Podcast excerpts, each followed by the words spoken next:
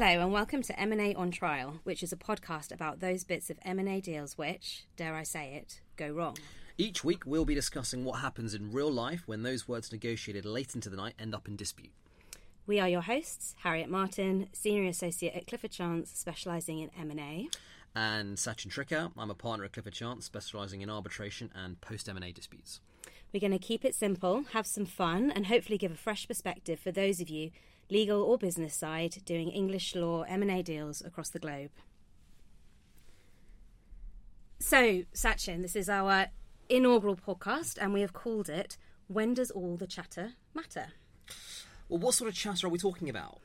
Well, I think what we're talking about is if you're in a doing an M&A deal, there's all sorts of talk beforehand. You have your management presentations, you have you might have an auction process, lots and lots of statements about the business. Then you sign your SPA, and then afterwards, all sorts of conversations happening about actually putting into practice what it says in the SPA.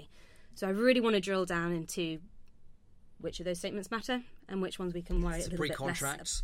Um, quite, quite a lot of risk there, uh, I, I, I, I would say. Um, uh, and from what we see in, in the dispute sphere, uh, the risks really arise when you're looking at um, statements and representations that were made in that pre-contractual phase, um, and in particular, if if those uh, representations that are made are false statements of fact, then uh, the risk is even even greater. Um, but I'm sure that you you look to address those in your SPAs. How- How, do you go about doing that? Yeah, so I suppose what we're really talking about is so take an auction process. You have um, maybe management presentations, people talking about the business, um, and really how that translates into an SPA is the target. You'll have warranties given by the seller in respect of the target company that is being sold, um, and within that, we tend to only try to have statements that are not forward looking. So, just statements about the business um, as it is at the time that the um, SPA is signed.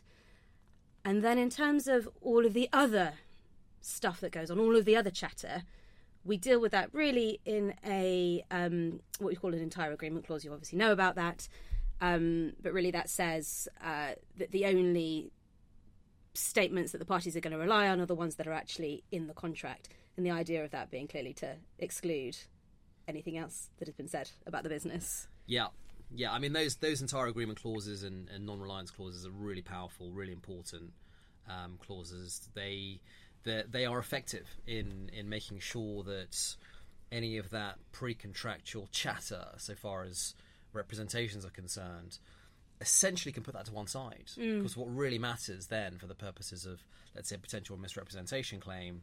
Is truly what is recorded in the four corners of the contract And as, as representation. And that's obviously really helpful for the seller, but from the perspective of the buyer, I think that that means that if there has been anything that's been said in that pre contractual chatter, if it's important to you as a buyer, you've got to get it into your warranties, right? Hundred percent, hundred percent. You've got to make sure you get it into your uh, into your contract as a as a warranty or representation. And I suppose the business people working on the business sides of things, you know, this isn't just a legal thing. If you're working in the business, probably maybe we say this all the time. Got to read, read the warranties. Got, got to read those carefully um, and make sure that you're comfortable with them. And and look, of course, I mean, it goes without saying, even if you have um, that contractual protection. It's it's you know usually good practice to make sure that you don't make false statements of fact, state the obvious, um, uh, pre-contractually, because uh, you know one risk that's very difficult to, to mitigate, of course, is if uh, that statement has been made fraudulently, right? And um, And could you tell us, you know, it probably sounds obvious, but what exactly, I suppose, legally does it mean for a statement to be made fraudulently as opposed to by accident? Uh, I mean, there's probably three limbs to it. Um, the first is if you make uh, a statement uh, knowing it to be false, um, or you make the statement um, without a genuine and honest belief as to its truth. Um, and then thirdly, if you make that statement recklessly um, as to whether whether it's true or not. Uh, and if you if, if if you do one of those, then there's a there's a potential risk that the statement or the representation that you've made is fraudulent, and then your entire agreement clause, your non-reliance clause, may not be effective in um, in eliminating liability pre-contractually because it's very difficult to exclude liability for for your own fraud. Yeah. So, um, look, good practice just to make sure that whatever statement you're making is true, uh, and of course we, we, we've got to make sure that there's no fraud. And I suppose it's worth pointing out that not only does it mean that your entire agreement clause doesn't work, but it also means that all of your other liability caps, so obviously a huge seller protection in any SPA is your caps on warranty claims, your overall caps on all claims under the agreement, all of that sort of thing. That effectively gets disapplied in the case of fraud. That that's what we usually see. Yeah, I mean your your limitations of liability and your caps on liability will typically only um, apply um, in certain circumstances. Of course, if there's fraud, then then that will usually, um, uh, given the terms of the contract, effectively disapply those limitations of liabilities and those caps. So. And as a buyer, no fraud. You don't want to. So this is, you know, from a seller's perspective, but from a buyer's perspective, you don't want to be in a position where you're trying to rely on a fraud claim, do you? Right. I mean, this this is the thing. I mean, what you see in in a dispute setting is um, that sometimes people will raise these arguments of fraud, you know, fraudulent misrepresentation. Um, sometimes they feel it very strongly. They're very difficult to prove, but they feel it very strongly. And and one of the reasons why they do that is because they want to get around those pretty tightly defined limitation of liability provisions and those caps on liability. And, and, a, and, a, an act of fraud might well be uh, something that, they, that, that will do that. So another risk that we see, I think, in this area Sachin is the process of disclosure. So those listening to this podcast will probably be aware that on the sell side, you go through a process of reading all your warranties, discussing with your, your business leads and, and, and others in the in the target company the ways in which this warranty might be untrue. And clearly, that deep dive does sometimes elicit information that maybe you didn't particularly want to find, and things that could impact on the price of the uh, the price that your your buyer is offering you. So clearly, on the sell side, sometimes we see, you know, understanding understandably a reluctance to actually disclose that information because, yeah, as it says, you might, your buyer might reduce the price. What would you say the sort of the right approach would be in that situation? I mean, there there are risks there. I mean, if you if if if you think that or you feel the warranty is untrue because of a particular um, fact, but so you say there's no litigation and you Right. some litigation. and, and, you don't disclose that fact um, because you're worried about the price, then you know there are red flags there, um, and I can see a potential argument of fraud uh, in there if you deliberately withhold that sort of information. So, look, I would say best practice is disclose it, right? And and it is what it is so far as the price is concerned. But um, best not to conceal the material fact like that. Agree. But I mean, the other thing that we see in this sort of pre-contractual period, and um, you know, perhaps I'll, I'll, I'll ask you this to open the windows to what's going on before the execution of the contract in terms of the drafts that that are being circulated. Um, when I was spending my time in the corporate department as a trainee many years ago, I seem to remember drafts being circulated all the time. That's still still the still the process. Lots of drafts flying around. Yes, yes, no, absolutely. Um, and clearly, positions change in drafts all the time. And I imagine from um, you know a buyer and a seller perspective, there must be some concern that you're somehow pinning your colours to the mast if you send a draft over to the other side. You actually put put something on the table, and you know, are you going to be held to that? How does that how does that actually reflect on um, interpreting the contract as signed?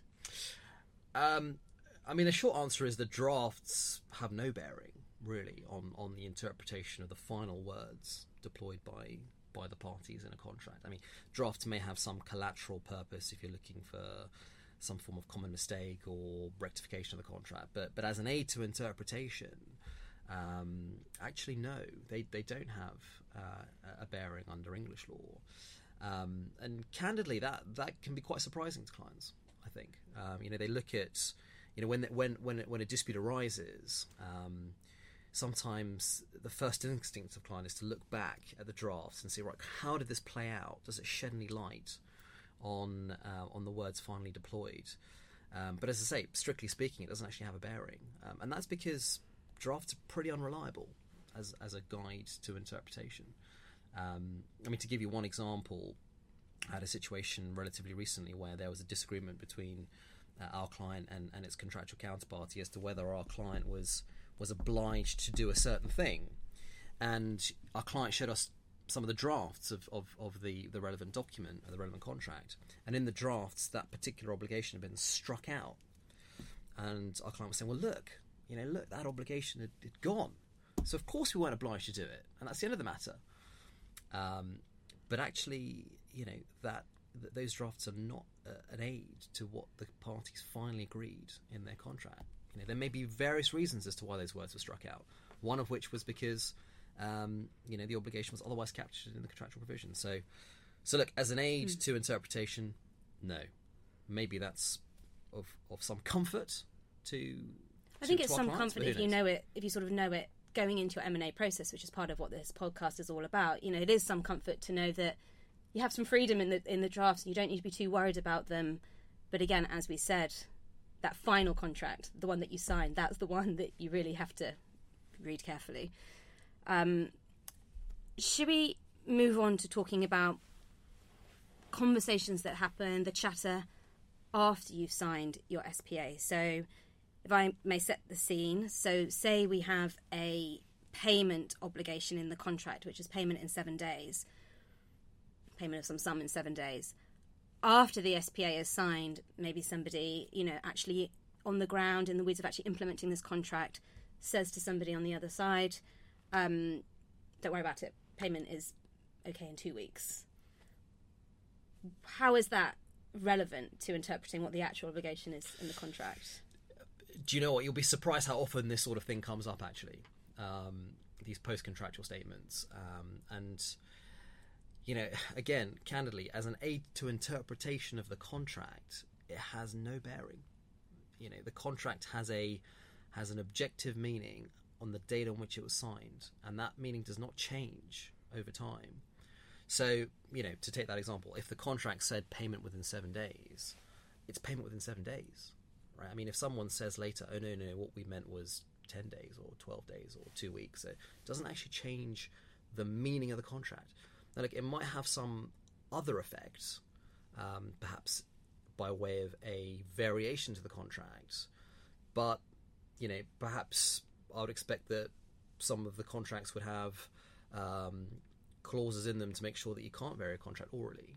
Yeah, no, it's complete standard market practice to mm. um, have a variation only in writing clause. And again, as a if there is an intentional change to the contract post signing, clearly we would always, you know, insist that that would be in writing as right. well.